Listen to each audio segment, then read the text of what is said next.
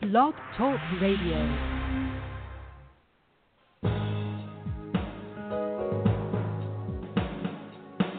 Welcome to the Neil Garfield Show, a presentation sponsored by www.livinglies.wordpress.com, GTC Honored, and The Garfield Firm, serving all 50 states with news and analysis of the latest bank scams against borrowers, homeowners, consumers, and investors, and providing legal representation throughout Florida.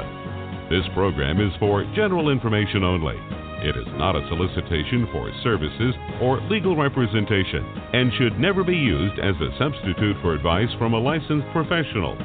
And now, here's world renowned financial expert, attorney, and blogger, Neil Garfield.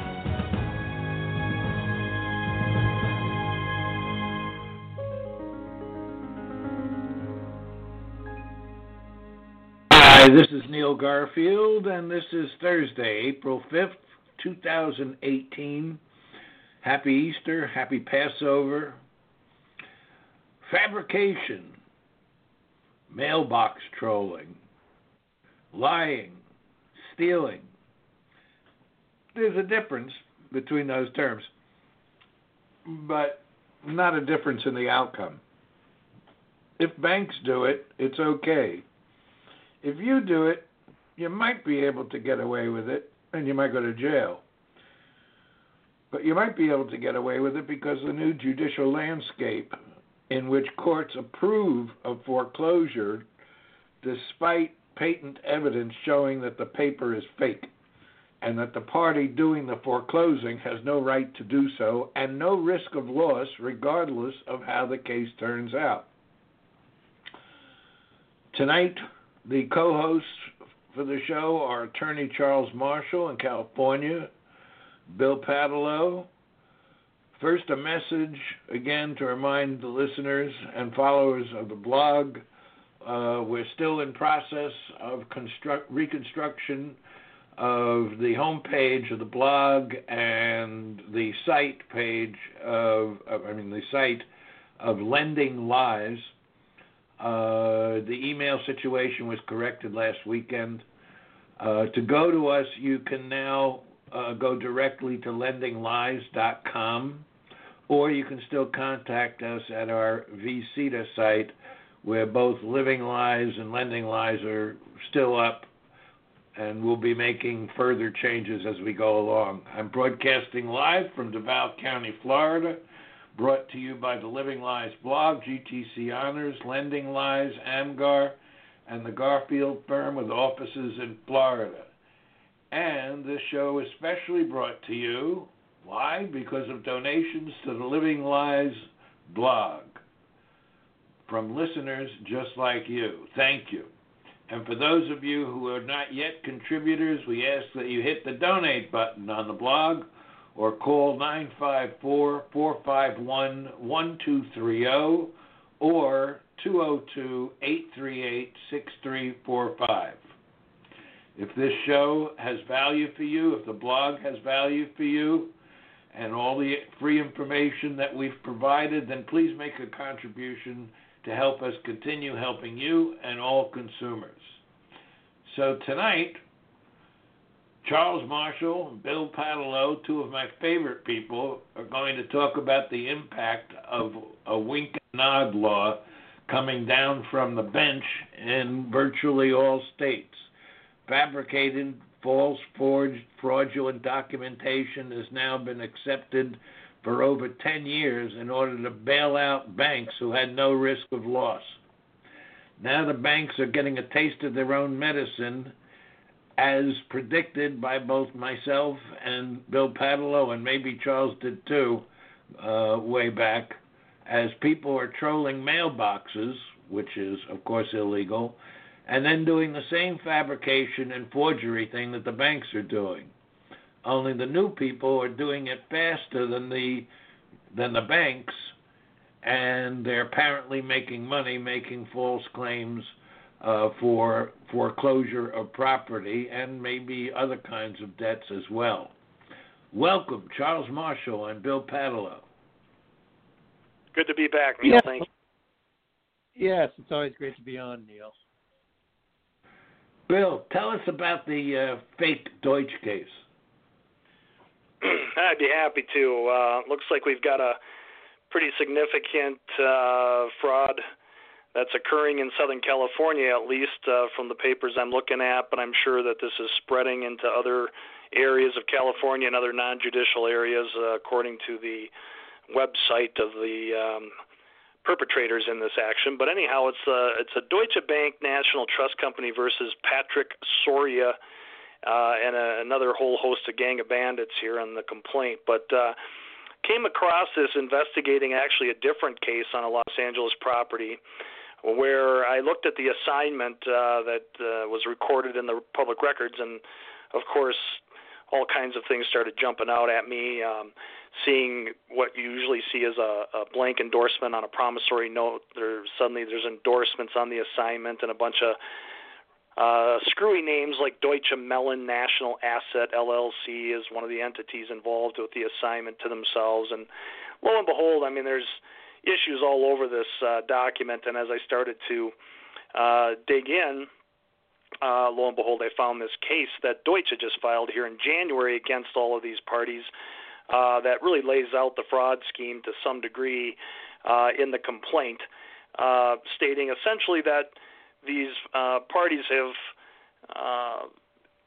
essentially hijacked the asset that Deutsche is claiming that they're responsible for as a trustee uh, of this particular property and loan in a trust, Harborview 069 Trust, and uh, that the parties um, essentially must have had caught wind of the default and the assignment that was recorded uh, to Deutsche Bank uh, as the trustee of this particular trust, and we're pos- probably following that. And so, as in doing so, uh, they went out and created uh, a, an entity that's kind of suspicious by its own name and sort of deceptive, but I'm sure they use these names so that the homeowners, if they get served with any eventual papers, probably won't think too much of it. But they create this Deutsche Mellon National Asset, uh, which they organize in Wyoming, which is an interesting jurisdiction to set up uh, an entity because in Wyoming and other states like Delaware, for example,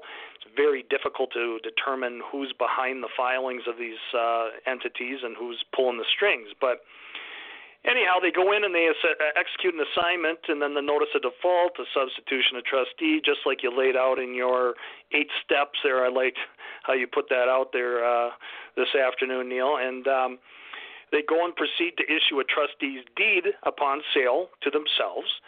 At which point, uh, the, the well, the complaint says that obviously no sale occurred, but the county recorder is showing that the sale occurred and that the party uh, in title is uh, Deutsche Mellon. And uh, then the uh, crooks then essentially are trying to find investors who they can pawn this property off to for, you know, I'm sure a very sweetheart deal and off they go with um, with the proceeds and the funds. So that's really the the scam.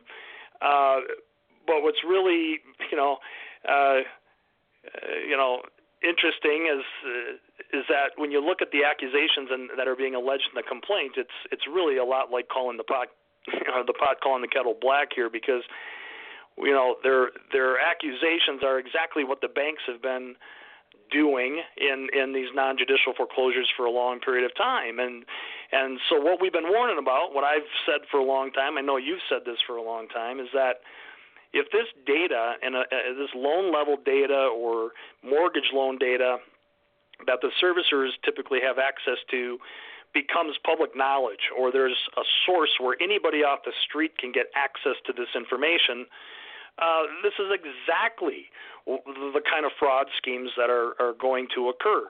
People are simply going to uh, hijack that information, create and forge the documents, and record them in the rec- uh, public recorder's offices, uh, because you know the recorders have no liability for recording this stuff. They uh, they simply take it and, and uh, take the recording fee and put it in, and they don't ask any questions uh, of any of it. Um, so it's a very easy crime to uh, to pull off. Um, and so we're going to start to see a heck of a lot more of this. I'm guarant- I can guarantee it. uh, unless and until the courts begin to scrutinize now all of these documents, no matter what party is uh, recording them, uh, the assignments or claim in default. Every single one now uh, should should uh, be subject to uh, you know a, a real uh, scrutiny of these things. Um, and this is what we've been saying forever, where they've been signing off with you know the presumption that they're all valid. But here we can now demonstrate that these types of enterprises uh, are lifting endorsements. Clearly, this countrywide endorsement and the endorsement that I saw on the case I'm working, they have access. They can pull this. Anybody can pull these uh, stamps or these endorsement things off and apply them to any kind of document. Um, and and this is exactly what we're seeing with many of the uh, entities that are being set up in Delaware and debt collector entities and stuff. You can't trace them. There's no you know idea of who's behind the curtain, um, and so this is a, a great example of why now people should walk in and demand that the court scrutinize these these docs. You know, uh, I'm just curious, Charles, whether you see an issue that I see. It may not be there, but it seems to me that the real Deutsch may have a standing problem in going against the fake Deutsch because the fake Deutsch is going to rely on the same case law that gave the real Deutsch presumptions of validity and authenticity by virtue of the recording and a facially valid document. What do you think? I think I think the prospects for I mean I'm of two minds. Um, you know, I know it's one of my favorite topics. Uh, ho- however, sordidly, uh, institutional bias, and I do think that could end up playing a role here, where all of a sudden the courts, the judges might decide to bring real scrutiny to these documents. However, the flip side to that, the business as usual prospect, uh, I ran into that actually in Riverside at a preliminary injunction hearing I was handling for a client this morning. And it was it, it, it was the usual circus related to requests for a request for judicial notice of recorded documents related to a foreclosure, and it was the typical results where the judge uh, denied the preliminary injunction, and large measure on the basis of uh, of using, you know, not the invariable but the typical case law to come to the conclusion that the quote unquote operative language of the recorded documents is to be applied to those documents. And it, it almost ends up being a tautology. Because on the one hand, the ruling also found what, what is often found in these types of cases where, yes, the, the primary thing being um, acknowledged in the request for judicial notice is the fact of the recording of the documents. Our side always concedes that because, yes, the documents were recorded, but we dispute the content. We dispute the validity of the facts associated with the content. Oftentimes, the players that are that are memorialized in these documents are not the real players involved. So all those disputes should mean that the quote unquote operative language does not move forward, but instead we got the same smoke and mirrors this morning that we typically get in these cases where the operative language is is is upheld and there really is no analytical reason to say that the the fake Deutsch to follow that to follow that language I like I like that reference the fake Deutsch can use exactly the same arguments. And the fake Deutsch can appeal to Herrera or several other cases and make the argument that these documents, the operative language should stand whatever kinds of objections the objector has, they may claim that there there is uh,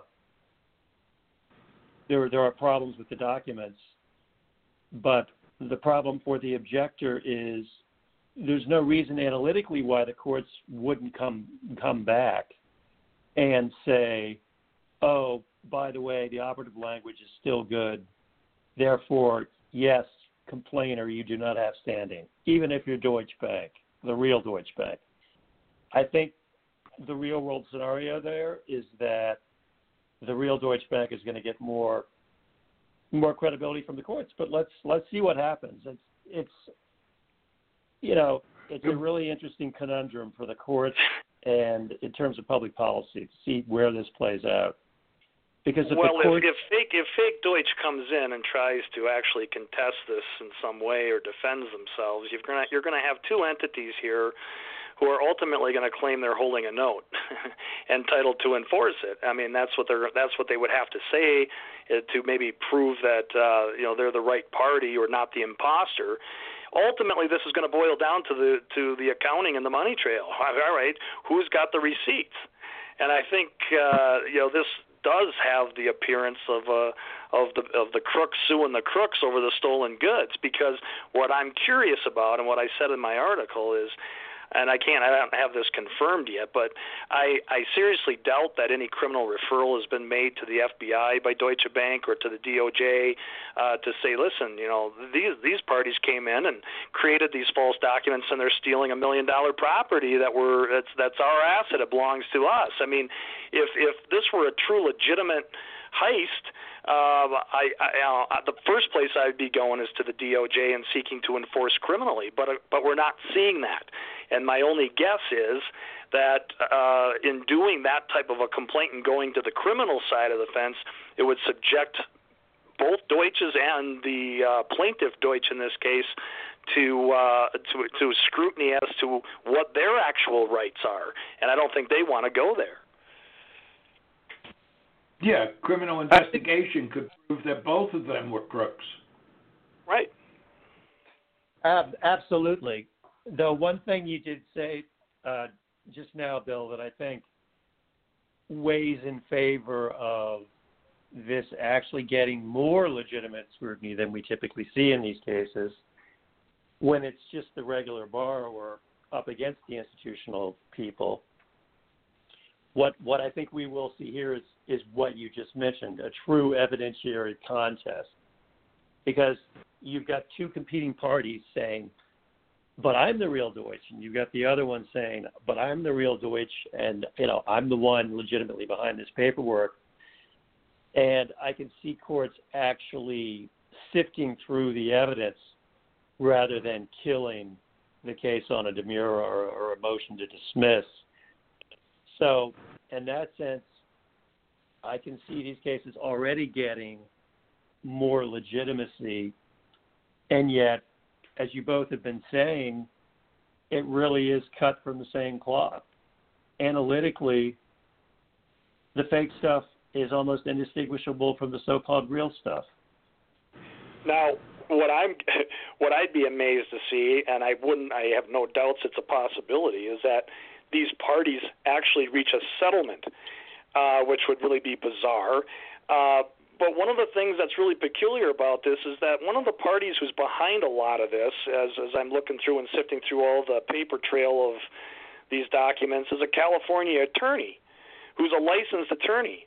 Now, you know, obviously, and I and I haven't dug too much, you know, into his background and the firms he's worked for, or uh, how he came up with this, uh, you know, pretty, uh, you know, the enterprise that he created here with these entities and everything else. It looks pretty, um, uh, you know, amateurish, really on the surface, but still, it's really you know amazing to me that we have a potential licensed attorney behind all of this. And I think if this thing does ultimately end in some sort of settlement, it's because again the uh, uh, the defendants in this case are probably quite aware of of the fact that the other side, the plaintiff, isn't really going to seek this, the, the criminal stuff, and they're, they've got them over a barrel. They probably got dirt on each other. Yeah, I mean, isn't it correct that the fake Deutsch was merely following in the footsteps of the real Deutsch, and neither one of them owns the debt or is an obligee? Well, I mean, it's that, that's the way it appears here. And then if you go to this, uh, and I'm sure it's probably going to be taken down here soon if this keeps getting out, but well, this entity, BLG PC National. So if anybody sees that on their documents, uh, the red flag goes right to the ceiling. But it's got a lot of really uh, suspicious, you know, things about it. Um, the attorney that I mentioned that's involved in this case is a defendant. He has set up a, a bunch of entities um, like a title company, uh, Brighton Legal Group. There's all kinds of names. You might want to. Anybody who's listening to this show might want to look at the whole laundry list of names there, so that if you see any of that on any documents in the future, uh, certainly. Um, uh, you know you want to you're going to want to investigate that. But if you go to this website for the BLG PC National and you go to their payment section, it's the most bizarre page I've ever seen. Simply, there's you type in your client name and then click to pay and then enter your amount. How they are tracking that or what it's for, I have no idea but there's two selections uh, that you can also click, and one is Christiana Wilmington, the other is Deutsche Mellon as a client. Now, that right there tells me if anybody has a document with Christiana Wilmington or those names and any sort of thing, you know, you know here uh, they're advertising that that's a potential client to come to this not only a uh, a company that claims that they can produce documents, whatever you need, and and that they verify ownership. I mean, wink, wink. Um, they're doing they're doing all these things in, in, in these names. So you know, this is a warning to everybody out there that you're going to start to see a lot more of these names, not not only claims of these assets being hijacked, but the names of the entities involved, if they've been big institutions, they're going to start to play and parse the words, the names, or whatever to make them look official. And uh, we're going to start seeing a heck of a lot more of this. Uh, I guarantee it. Until until um, you know this they get to the facts of this, somebody goes to jail, the feds start to investigate it. Nobody is safe. And uh, I'll actually do a plug for a, a company uh, called Title Lock. Uh, I've heard their advertising, and I and I looked at their website, and they have an FBI guy as their spokesperson, and he talks about this exact uh, type of title fraud, uh, talking about how crooks can simply come in, and if you're not monitoring your uh, title to your property, even if you're not in default, that these types of enterprises will come in and do exactly what they're doing right here, default or not. Uh, so at some point now, I mean, we got to come. We, we, you know, the courts. We've got to draw the line here and, and demand that uh, the courts. We're at a point, a tipping point, where the courts can no longer just sign off on this because there's a tremendous possibility that uh, they're going to be, uh, as they have been doing anyway, is um, being complicit to to you know RICO Enterprises. Charles, what are the Absolutely. options? What are the options for the fake Deutsch? I mean, they can't admit all this stuff without putting themselves in deep hot water. And so the other option is to defend it and maybe get a settlement because if it gets close to the point where the real Deutsch has to show the money trail. It says, okay, we are the real party here. They can't just say it, it's got to be so. And I think in this context, it might be that uh, a court could say, well, that's the simplest answer.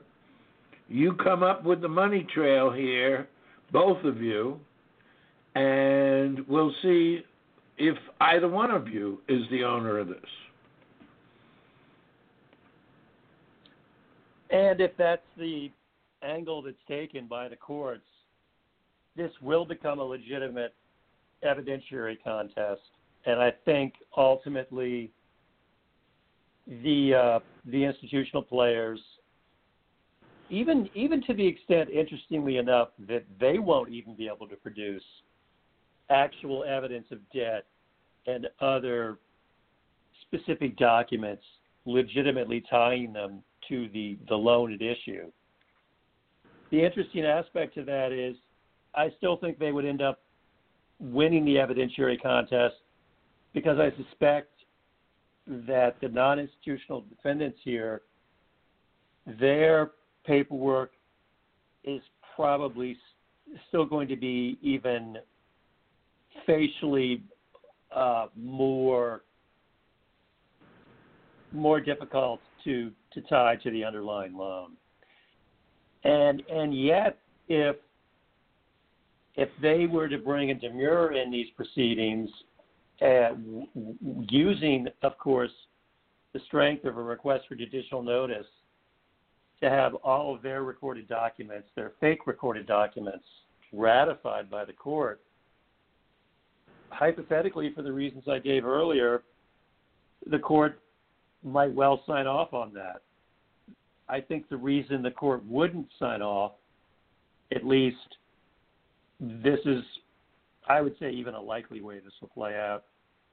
It's more in line with what you were just saying, Neil, which is it becomes an evidentiary contest, and at that point, the request for judicial notice is not going to be dispositive any longer.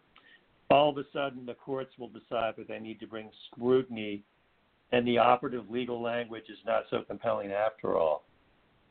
Yet legally, that that's a that's an approach that makes no sense because they've been signing off on all these recorded documents in so many cases without scrutinizing the language and without insisting on evidence of debt.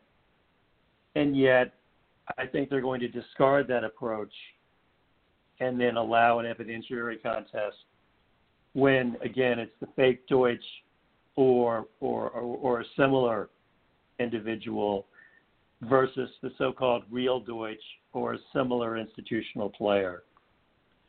Charles, what wouldn't it make sense, or is it even a, a possibility that the borrower, the homeowner, because I, I doubt that they're even aware that this case is taking place, but if they were to know that this case was going on, couldn't they not come in and intervene and say, listen, I heard about the fraud accusations on my title, and I'm going to step in here and I'm going to demand that you know there be an evidentiary hearing, and if none of these parties can uh, satisfy the requirements, so on and so forth, then I I want them both quieted from my title. Ah, that's an interesting point. Uh, yeah, I can, very I can interesting see, point.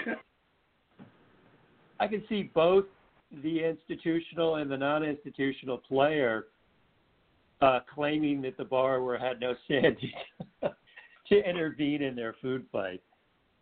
That uh, that to me would be. It's hard for me to describe how obnoxious legally that would be yet again, if you follow the threads in the legal analysis of these cases, that would be a plausible, logical extension of these rulings to say, no, borrower, you don't have standing here. Uh, it's not your place to say whether either of these fraudsters has a legitimate right to take over your loan. And the other possibility is that the homeowner could file a separate suit and ask to have it joined with the other suit because the whole basis of it is the fight between fake Deutsch and real Deutsch. And believe it or not, we ran out of time already. Um, we should do something about this again. Thank you, Charles Marshall. Thank you, Bill Paatalo. And we'll be back again next week. Absolutely, Neil. Yeah, thanks, Neil. Thanks for listening to our broadcast. We hope that you tell your friends about us and let them know that there is hope and help in this financial crisis. Tune in every week to The Neil Garfield Show for free information and advice and visit our blog daily at The Living Lies blog. We provide support services, the latest strategies, analysis, expert consultations, testimony, and declarations to use in your battle against the largest economic crime in human history. For information concerning Neil, the team at Living Lies, or the law firm, go to www.livinglies.wordpress.com or call 520 405 1688. The opinions expressed on this broadcast are those of the host and should not be attributed to any other person or entity.